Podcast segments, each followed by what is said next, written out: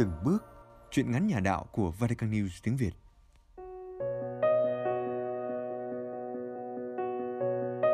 Truyện ngắn Ầu ơ của tác giả Đăng Khoa.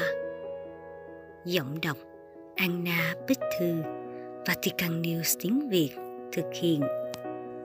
Mẹ sóc thằng tí nẹo một bên hông dáng đứng hơi ẹo về bên trái để thằng tí lắp phần khuyết bên phải. Người đu đưa nhún lắc cho thằng tí nín khóc. Nó quen vậy. Cứ mỗi lần ngủ trưa dậy là nó khóc bù lu, bù loa. Như thế có ai đét vào mông nó mấy chục roi không bằng? Mẹ vất giả với nó, nhất là mỗi lúc mất giờ dỗ nó như vậy âu ơ chỉ dầu cầu giang đông trinh.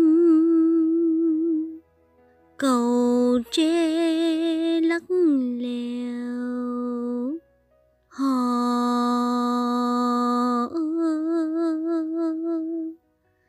gặp ghềnh khó đi giọng mẹ ru thằng tí ngọt sớt, ngọt hơn mí lùi. Nghe như mật rót vô bụng thằng nhỏ. Chẳng khen sao nó cứ khóc để mẹ dỗ và ru. Tôi đoán chắc là không phải nó mắc khóc, mà tại nó mắc.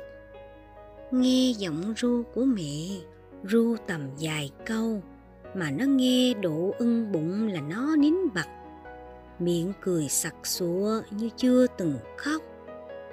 Thằng tí lúc đó chưa biết nói, nhưng nhìn điệu khóc là ngộ ra ngay. Nó biết hết trọi nó biết mẹ thương nó, biết tôi. Thằng anh hay chọc nó, biết điệu khóc để mẹ chạy vô ôm nó vào lòng. Nhiều lúc tôi còn thấy nó biết giả bộ té sắp mặt để mẹ chạy lại đỡ. Mà hình như nó không biết cách giả bộ, nên mỗi lần té là mỗi lần trầy da, xước thịt, khổ. Rõ của thằng tí có mùi tinh nghịch, nó nghịch hết chỗ này tới chỗ khác, tấy mấy cái bàn rồi chuyển qua cái ghế. Mó được sắp giải dụng mẹ để dành may thảm chùi chân, nó dứt lung tung bị mẹ giật lại thì nó chuyển sang đu gấp cột. Ôi, từ dạo nó biết đi chập chững, mẹ cực với nó nhiều hơn nữa. Có lần, nó sắp xa, sắp sởi đi vô cháy bếp. Cái cà ràng mẹ nấu cơm còn đó, than củi mới nấu dở.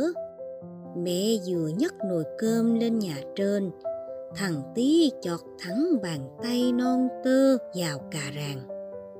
Nghe tiếng khóc thế lên dưới trái mẹ đế dội nồi cơm xuống bàn, rồi chạy xuống trái bếp. Trời, bàn tay phải của nó đỏ âu gì bấm cái mặt sắp vô phải đóng tro đen thủi đen thui, mà dở khóc dở cười khóc vì thương nó bị phẩm. Cười vì nhìn mặt nó không chịu nổi. Nước mắt, nước mũi, nước miếng tèm lem, cộng thêm cho làm khuôn mặt nó lem như ai đổ mực. Mẹ nó xốc nó lên hông.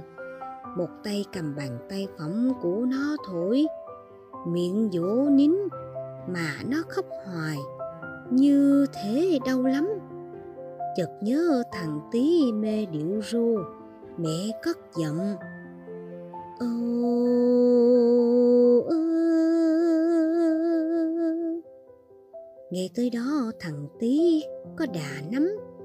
Nó biết đàn nào mẹ không dỗ nó, nên làm ngảnh khóc to một chập, rồi im từ từ mà mím cười bất chợt.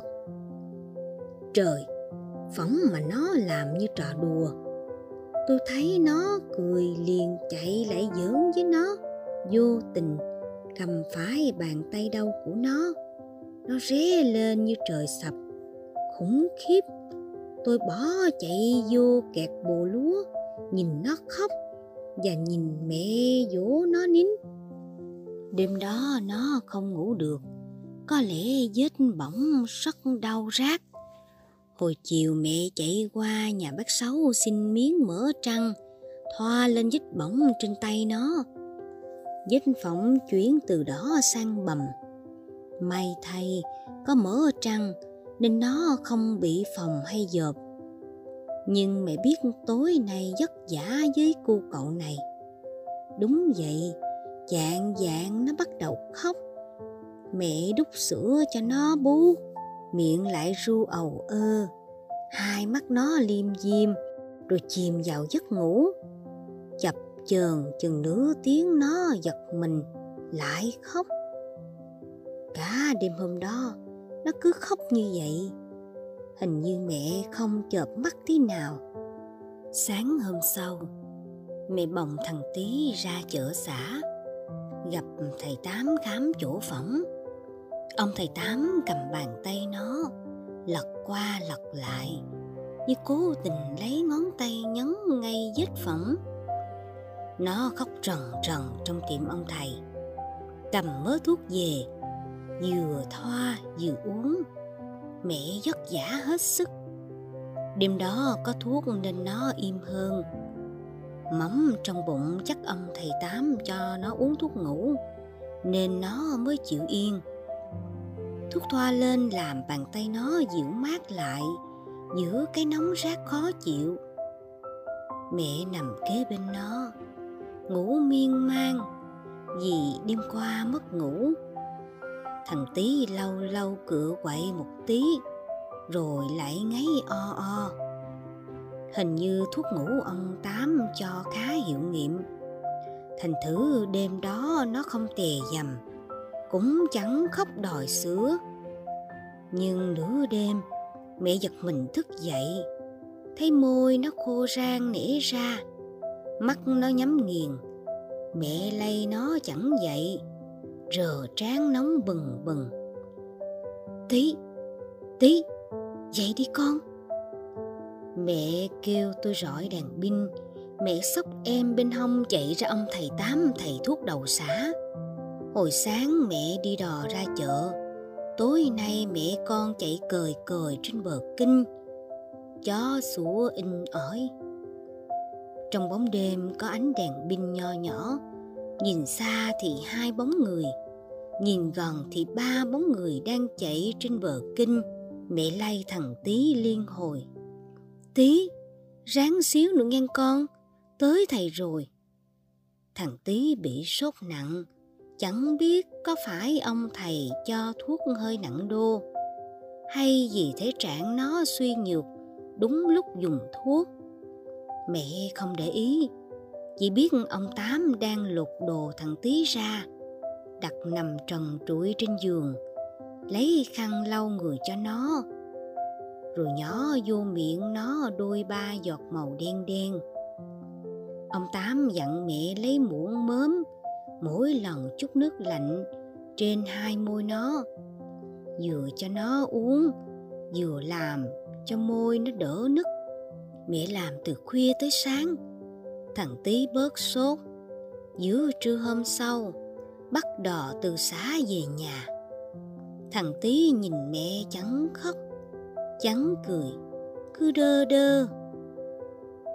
Nhìn nó mẹ lại áp sát mặt nó vào ngực mình. Giữa bao nhiêu người trên đò, mẹ cất tiếng ru giống dạc. Ơ